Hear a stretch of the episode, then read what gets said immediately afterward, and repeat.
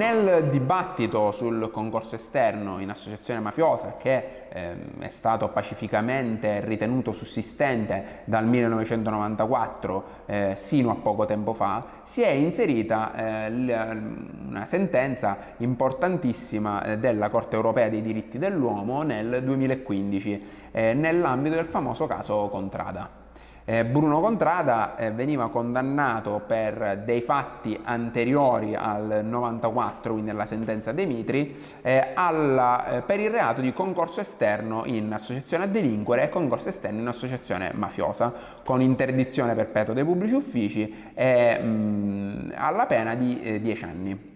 Eh, Contrada era un agente del SISD, un, quello che noi definiremo un agente segreto, uno 007, e eh, aveva fornito il suo contributo in modo piuttosto sistematico a delle associazioni eh, di carattere mafioso, impedendogli ad esempio di evitare degli arresti o di eh, essere a conoscenza di indagini su esponenti della cosca mafiosa.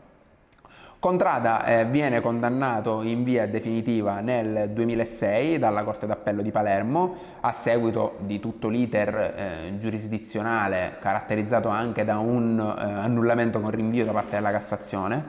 e ricorreva alla Corte Edu sulla sentenza definitiva, eh, dando origine al ricorso numero 66655 del 2013 che si eh, concludeva poi con una decisione emessa nell'aprile del 2015.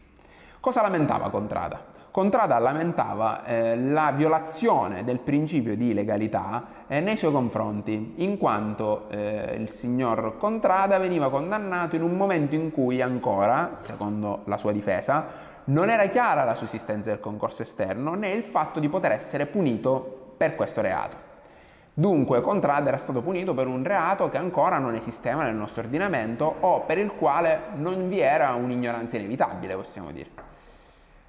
Dunque, eh, secondo le tesi della difesa, eh, la decisione doveva essere assolutamente rivista, dato che la prima sentenza, le prime sentenze che parlano di concorso esterno le abbiamo attorno agli anni 90, ma la conferma definitiva della sua esistenza l'abbiamo soltanto nella, nel 1994 nella decisione eh, delle sezioni unite con la famosa sentenza De Mitri. E al signor Contrada rispondeva eh, la giurisprudenza locale affermando che in realtà seppur è vero che non si parlava spesso di concorso esterno, eh, gli ambienti della giustizia di cui il signor Contrada faceva assolutamente parte, ehm, già conoscevano tale reato, già conoscevano le possibilità di tali incriminazioni e quindi il signor Contrada era un soggetto qualificato, non era un quisque de popolo, quindi eh, nei suoi confronti non si può parlare di un'ignoranza eh, del, del, precetto, di un'ignoranza inevitabile del, della norma. Inoltre, secondo la giurisprudenza eh, italiana, il concorso esterno in associazione mafiosa non è assolutamente di creazione giurisprudenziale, non, è, eh, non nasce da un'interpretazione controversa, ma nasce semplicemente dall'applicazione di una norma a portata generale, quale l'articolo 116, a una norma, a un, eh, una norma invece specifica, quale il 416 bis. La eh, Corte europea dei diritti dell'uomo però non è dello stesso avviso. Infatti con la sentenza del 14 aprile ha statuito che il concorso esterno in associazione mafiosa è un reato di formazione giurisprudenziale e dunque per condannare un soggetto ai fini di ehm, condannare un soggetto per questo reato è necessario che lo stesso potesse conoscerlo. Quindi se è pur vero che sin dal 1987 si parla di concorso esterno, la certezza sull'esistenza di tale reato si ha soltanto dalla sentenza De Mitri del 1994, Dunque, Contrada non poteva sapere in quel momento che esistesse il reato di concorso esterno, quantomeno non poteva averne la certezza. Dunque doveva essere eh, assolto per il reato di concorso esterno. Eh, ricordiamoci comunque nel frattempo gli anni sono trascorsi, eh, siamo nel 2015, Contrada ha già scontato te- quasi del tutto integralmente la sua pena e quindi il, um, la questione ha un valore soprattutto di tipo morale eh, per la sua riabilitazione e anche per quanto riguarda ad esempio l'interdizione perpetua ai pubblici uffici o l'applicazione eventuale di successive misure di sicurezza. A seguito di tale sentenza della Corte Edu, eh, criticatissima dal, eh, dalla giurisprudenza e anche dalla dottrina eh, locale, dato che alcune presenta alcune criticità evidenti. D'altronde eh, già, è già la prima affermazione che è in contrasto con il nostro ordinamento, perché il nostro ordinamento non ammette l'esistenza di reati di formazione giurisprudenziale, tant'è vero che esiste il principio di legalità, è reato solo ciò che è previsto come tale dalla legge e non può esistere un, una giurisprudenza che conia eh, un delitto, non potrà mai esistere nel nostro ordinamento, possono esistere delle interpretazioni estensive certamente, ma mai un reato di conio giurisprudenziale. La CEDU in questo senso sembra essere più ancorata ai sistemi di common law, ehm, quindi a quei sistemi in cui il precedente giurisprudenziale è vincolante e di fatto esercita una vera e propria funzione di fonte del diritto. In ogni caso eh, la sentenza è questa e il eh, signor Contrada cerca di farla rispettare anche in Italia rivolgendosi ehm, in due strade, sia facendo giudizio di revisione innanzi alla Corte Appello di Caltanissetta eh, che veniva rigettato in quanto lo strumento non veniva ritenuto idoneo, si facendo incidente esecuzione eh, per vedersi revocare la condanna dinanzi alla Corte d'Appello di Palermo che aveva emesso il provvedimento poi divenuto definitivo. La Corte d'Appello di Palermo in un primo momento, con ordinanza, dichiara inammissibile l'incidente d'esecuzione, ehm, ritenendo che, se è vero che vi è una sentenza della Corte Edu, è vero che manca uno strumento in Italia che eh, consente di applicare le decisioni della Corte Edu nel nostro ordinamento eh, penale in caso di sconvolgimenti di questo, di questo genere, cioè manca uno strumento che il contrada poteva attivare. Contrada nuovamente fa ricorso alla Corte Costituzionale, che, alla mm, Corte di Cassazione, che con la sentenza 43112 del 2017 accoglie il ricorso dell'imputato. Nel giungere a tale decisione, la eh, Corte di Cassazione sottolinea eh, come non vi sia, ai sensi dell'articolo 46 della CEDU, non vi sia una discrezionalità nello Stato nel poter applicare o meno una decisione della Corte Edu, la, lo Stato è tenuto ad applicare le decisioni della Corte Edu che sono vincolanti nel nostro ordinamento. Né tantomeno lo Stato può eludere il giudicato della Corte Edu ehm, asserendo la mancanza di uno strumento ad hoc, perché questo sarebbe assolutamente in contrasto con la disciplina della eh, Carta europea dei diritti dell'uomo. Dunque ehm, l'incidente esecuzione non può che essere l'unico strumento idoneo perché è quello che permette al giudice di rimuovere gli effetti di un giudicato illegittimo e in realtà in questo caso si parla, si tratta di giudicato illegittimo in quanto in contrasto con dei principi superiori. Contrada eh, viene quindi eh, assolto dall'accusa all'esito di, di, tale giudizio e eh, anche se oramai diciamo, non ha più nessuna pena da, da scontare. Nelle more, tuttavia, eh, sopraggiunge un ulteriore problema, che è quello dei cosiddetti fratelli minori di Contrada, cioè tutte le persone nella medesima condizione di Contrada, eh, cioè condannati per concorso esterno in un'associazione mafiosa per fatti avvenuti prima del 1994, decidono a questo punto di proporre incidente esecuzione. Eh, purtuttavia le sezioni unite nel 2019 ehm,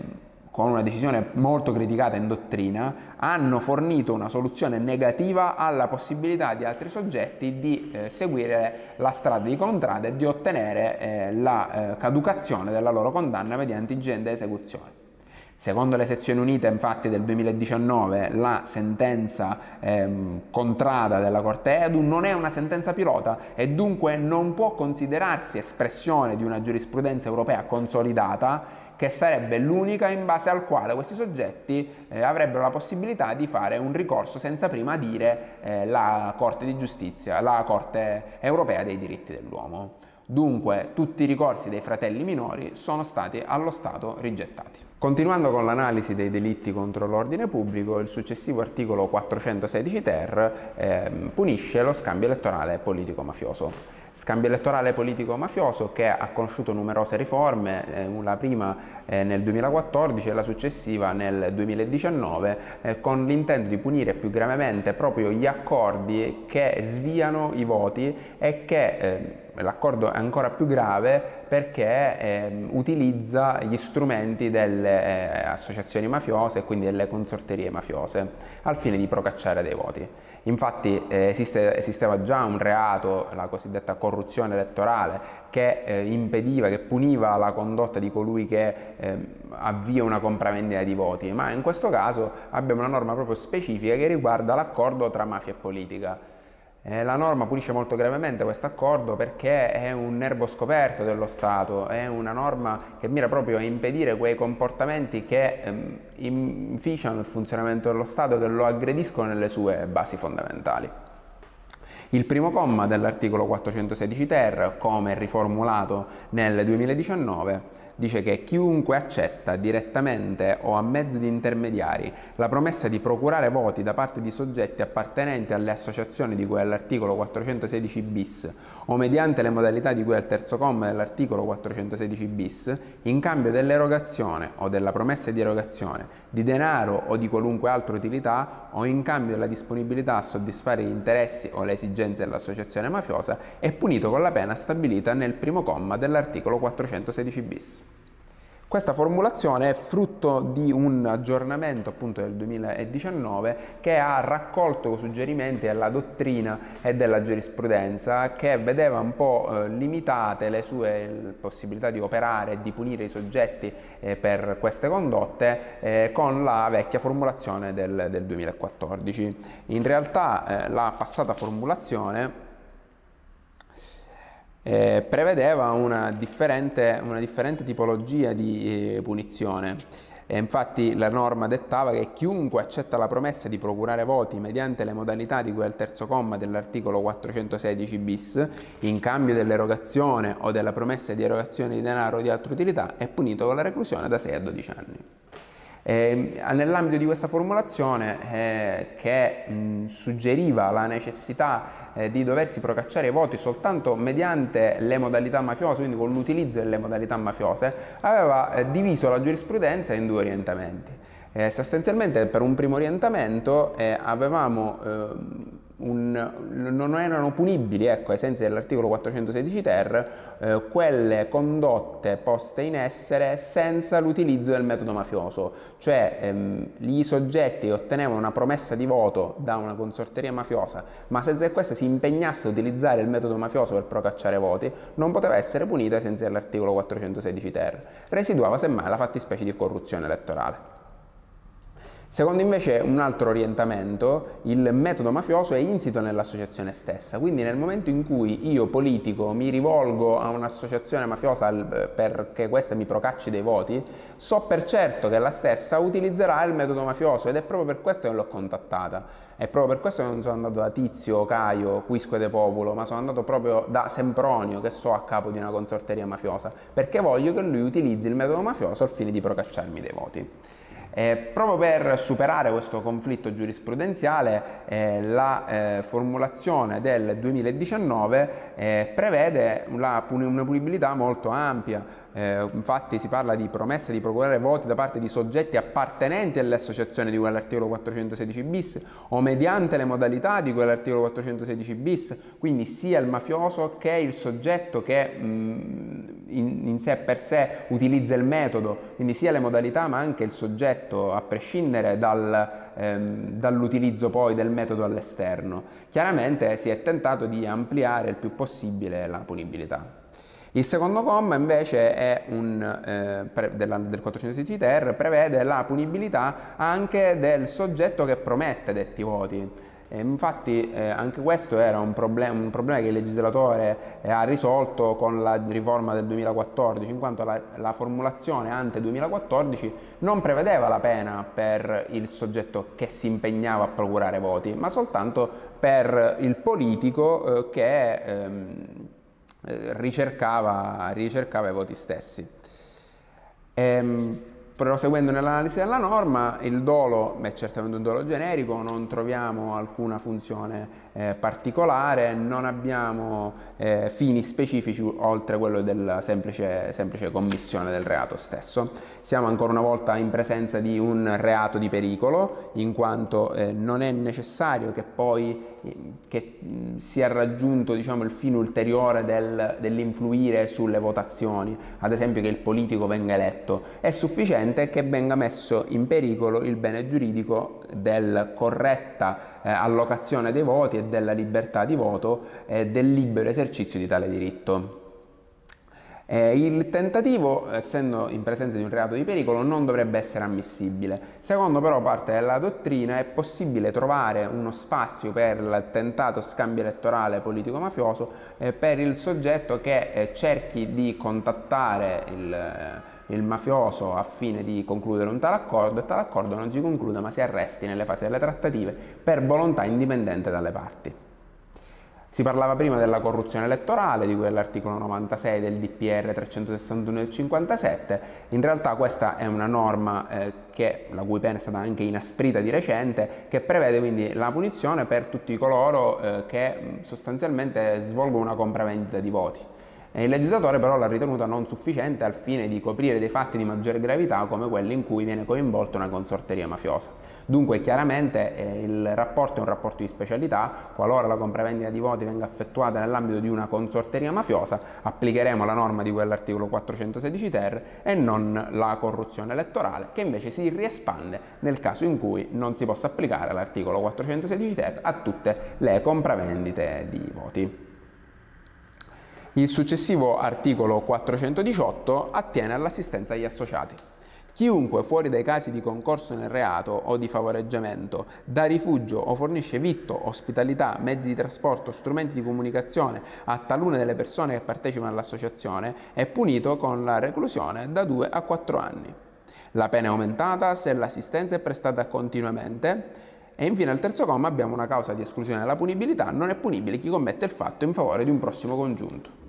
L'assistenza agli associati è una norma molto particolare perché abbiamo un soggetto che pur essendo al di fuori della consorteria mafiosa e pur non potendosi definire neanche un concorrente esterno dell'associazione mafiosa, agevola di fatto un soggetto, un singolo soggetto all'interno della consorteria, ben sapendo che lui fa parte dell'associazione. Quindi l'assistenza agli associati si differenzia dal eh, concorso esterno e dall'associazione stessa proprio perché aiuta, il soggetto non aiuta tutta l'associazione in sé, ma un suo particolare membro, un singolo soggetto in base ai rapporti che intercorrono tra loro. Nel, dunque nell'articolo 418 ancora il reato è in corso, quindi il soggetto che dà il suo ausilio agli associati eh, lo dà in presenza durante lo svolgimento del reato eh, di associazione mafiosa o di associazione a delinquere. Eh, infatti proprio in questo sta la differenza con il favoreggiamento che comunque è ehm, espressamente escluso nella clausola di riserva che abbiamo all'inizio. Nel favoreggiamento infatti il reato si è già concluso, è stato posto in essere, il soggetto interviene con il suo ausilio successivamente al compimento del reato, mentre qua siamo ancora in corso. Eh, si diceva che l'ultimo comma esclude il prossimo congiunto proprio perché eh, si vuole ancora una volta tutelare quegli interessi alla famiglia e quella libertà morale eh, per il quale il soggetto non può essere obbligato a non aiutare un, suo, un membro della sua famiglia, una, persona a cui eticamente e moralmente si sente legato e cui tiene particolarmente.